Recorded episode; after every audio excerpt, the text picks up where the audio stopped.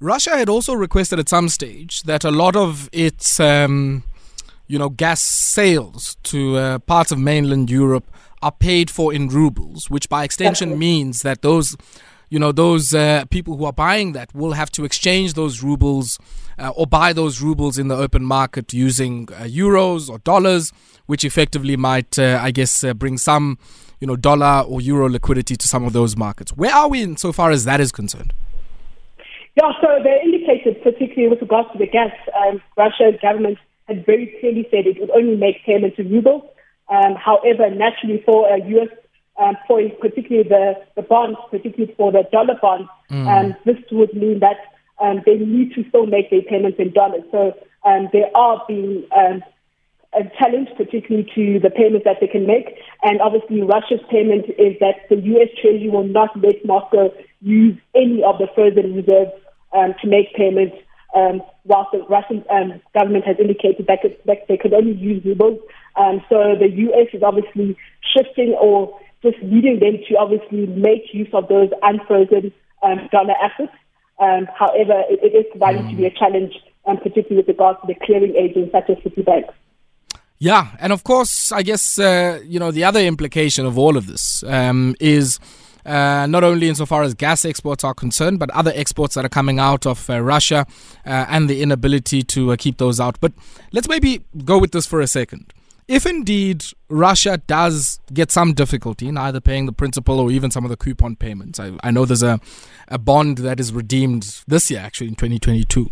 Um, if if they fail to make those payments, what is the implication? Uh, not only for I guess Russia itself, but also I just just for capital markets in the northern hemisphere. Yeah, so particularly if Russia, as you indicated, um, introducing the story, it will be the first time that Russia um, post the, the independence, particularly the SARS borrowing since 1918, um, that they will obviously default um, to particularly bondholders. Mm. Um, so Russia obviously is trying to avoid its first foreign currency debt um, delinquency. Um, however, um, if it does default, um, it, it does obviously um, obviously pose a challenge, particularly for um, any future debt holders or um, debt or bond holders who obviously want to hold um, Russian bonds. But I think it will also be also particularly in the institutional space where we'll see um, a lot of institutional investors also if an asset manager did want to hold a Russian bond, it will be an ESG concern that um, a lot of investments or institutional investors mm. um, might um, find and query that asset manager um, if they do want to hold a, a particular Russian bond going forward. Yeah, yeah. I want to hold the line there for me for a second. We're going to take a quick spot break. And uh, when we come back, I want us to take a look at a few other stories in the markets. And uh, of course, one of those, uh, including uh, the sentiment of uh, many purchases in the secondary industry and manufacturing. Uh, and we'll also take a look at, yeah, uh, the uh, civil rights audit and what that is. Uh, and uh, we'll come back to that and many other stories in our business wrap after this break. 23 minutes it is after 7 p.m. You're tuned in to Metro FM Talk here on the Mighty Metro. It's our wrap of the top business stories. Akhona Mlamleli, portfolio manager at Twenty Seven 27Four Investment Managers, is my guest tonight. And uh, we take a look at the latest out in the financial and capital markets. And uh, if you just joined us, uh, we had a brief discussion around the looming prospect of a uh, sovereign uh, default on the part of Russia. This uh, due to some of the restrictions on what basis and uh, the ability to pay and the issues with you know uh, payment fulfillment agents and all of that. Um, insofar as uh, some of the bonds that are due for redemption this year, but also some of the coupon payments that are due are concerned. And you might want to comment on that. Give us a shout 089 110 What implication do you think a, a default might have uh, for the pace and tenor of the war that is unfolding out in Russia and Ukraine?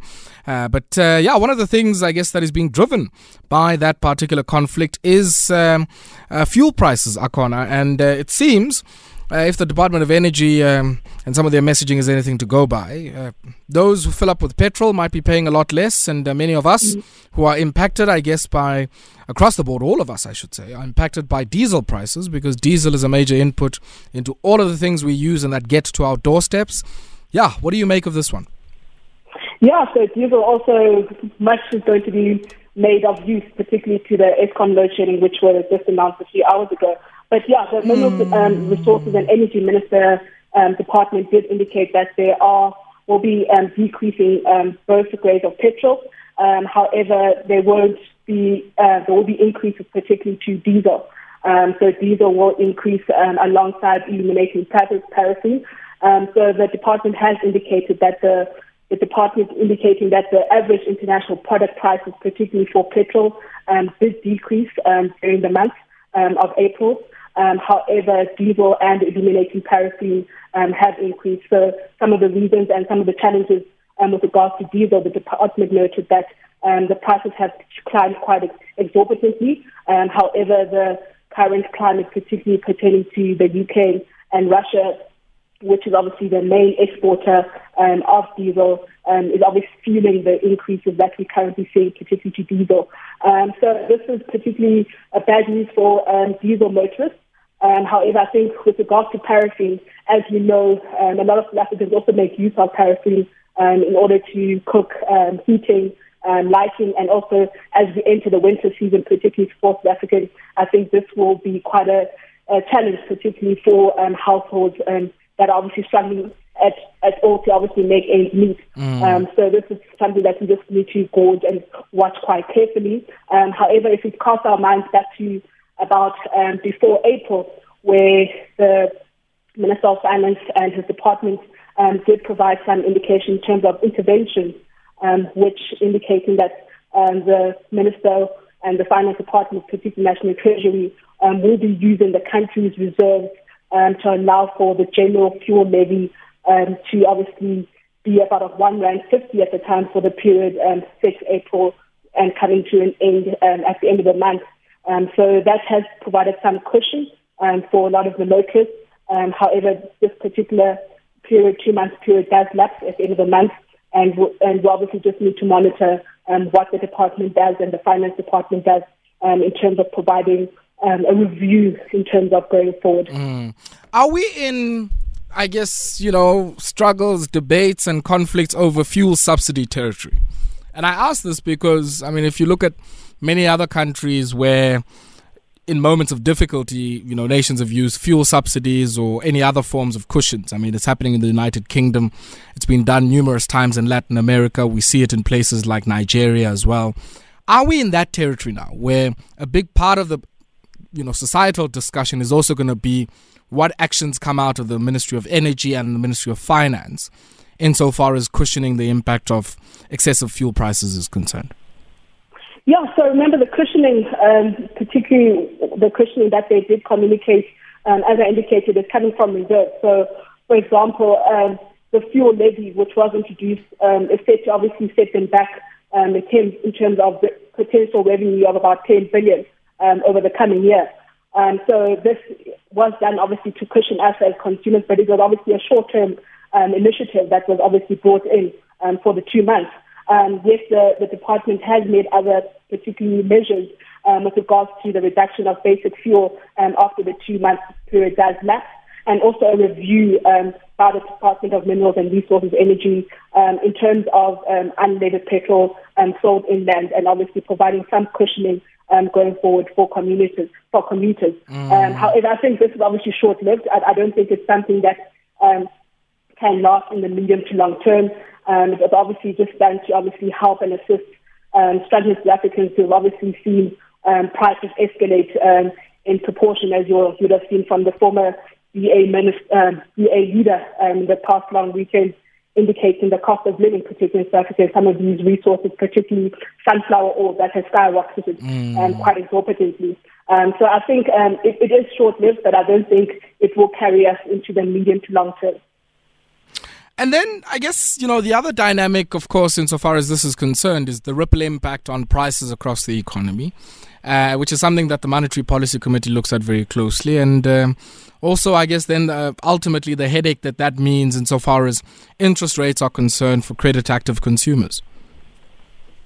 Yeah, so as you know, the MPC, uh, particularly in the last two meetings, um, has increased um, interest rates, the repo rate, by 25 basis points in the last two meetings and it is um, penciled in that there will be further hikes, particularly to um, the um, repo rate.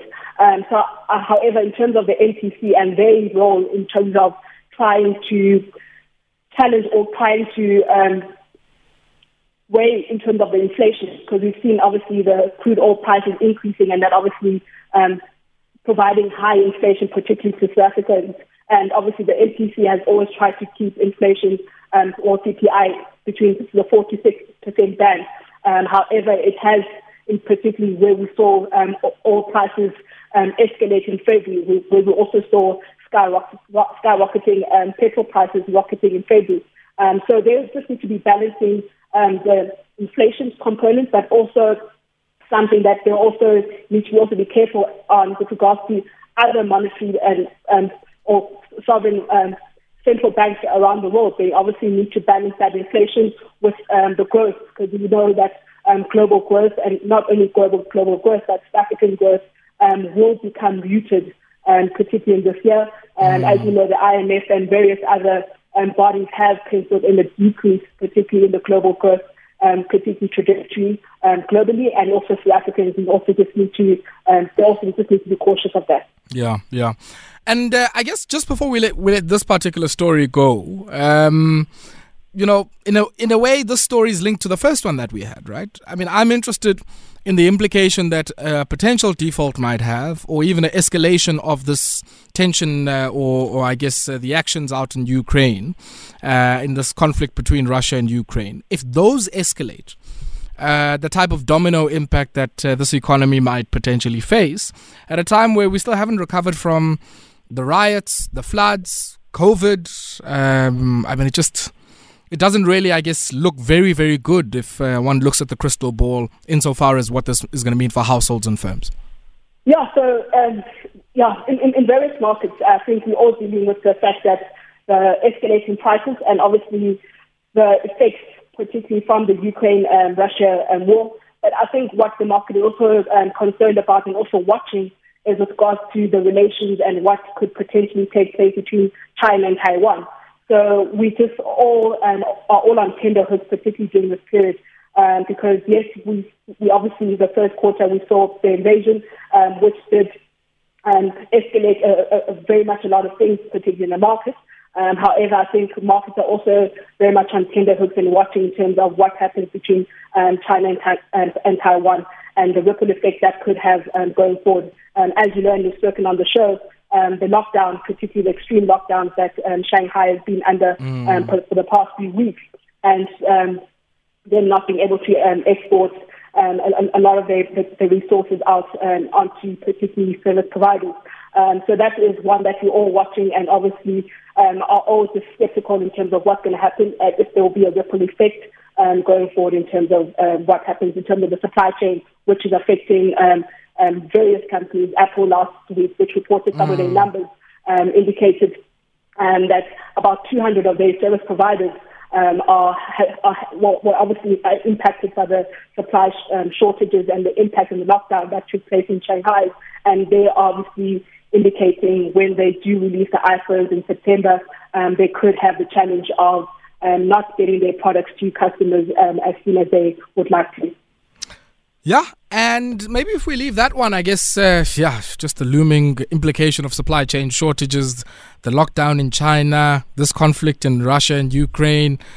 But uh, let's maybe, I guess, uh, shift to something else which I found of interest uh, out in the financial news earlier on today. Yindoni kanye kanye is civil rights audit. Uh, and it just seems something very attractive to do here, least of all with the most unequal society in the world. Or ikhona mm. nje into that might, I guess, have resonance and relevance here. But what is it, and why are so many big firms across the world uh, picking it up as something that they might want to report on?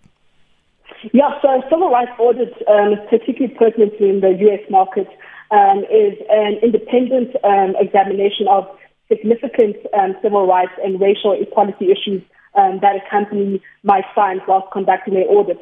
And if they obviously find that, particularly post their audits and recommendations, um, that they need to some work that the company needs to do, um, there is a plan of action in order to address some of these issues um, in a thorough, timely, and also transparent manner.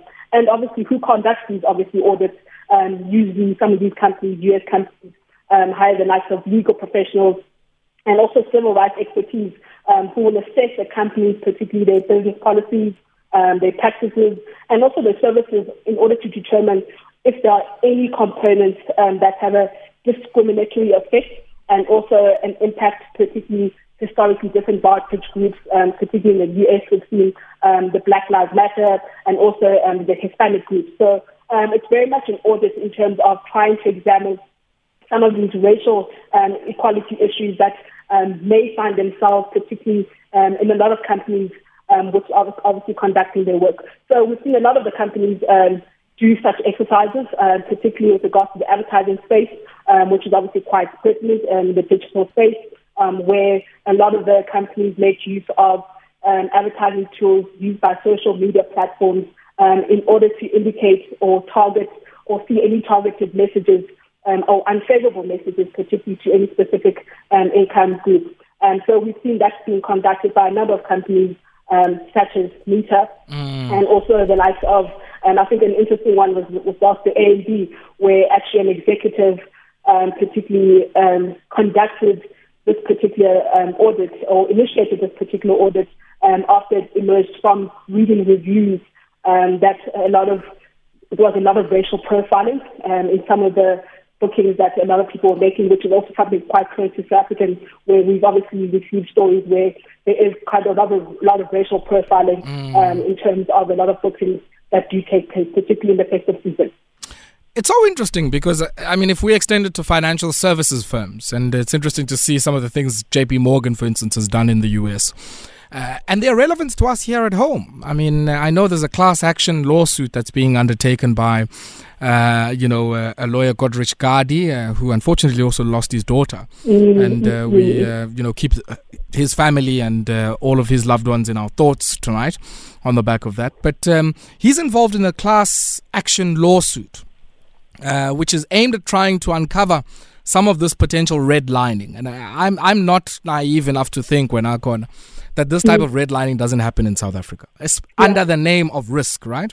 Or pricing mm. or quantifying of risk. Um, so, something interesting, I guess, we might want to think about here in South Africa. But um, I mean, in a way, we also have quite a bit of legislation insofar as this is concerned, triple BE, uh, you know, responsible banking, and uh, all of the other stuff.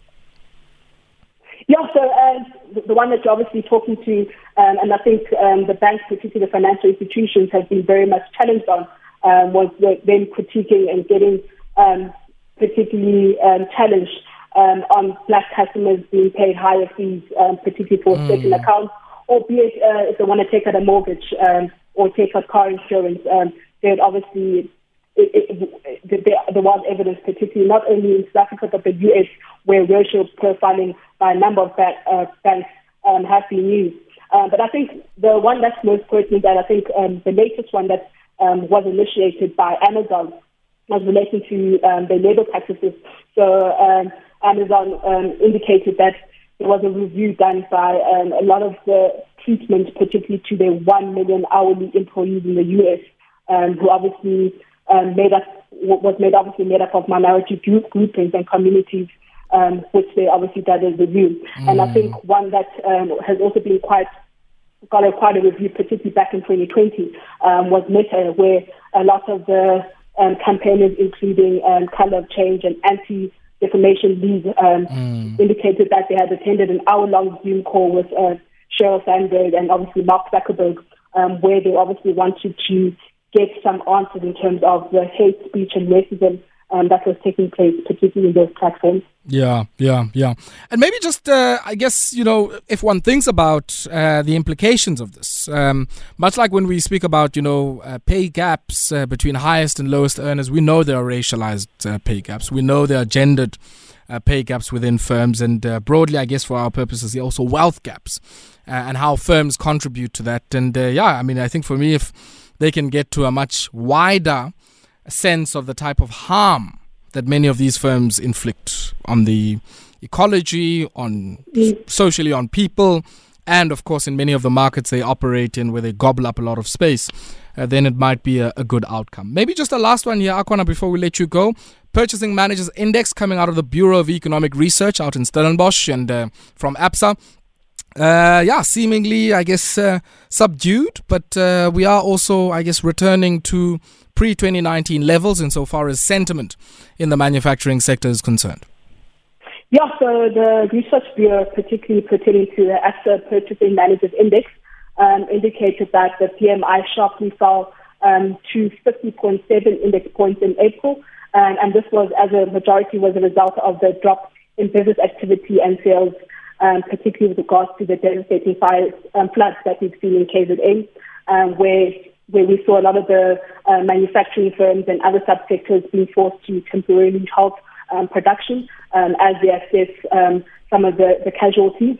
Um, however, I think what was important was the comment that came out of um, ABSA, which indicated that even particularly factories um, that were not directly affected by the flooding um, saw a significant drop. And this was pre- primarily due to the, the load shedding. Um, as you know, load shedding um, stage four um, mm. also took place in April, where we saw the peak of load shedding, um, particularly for this year.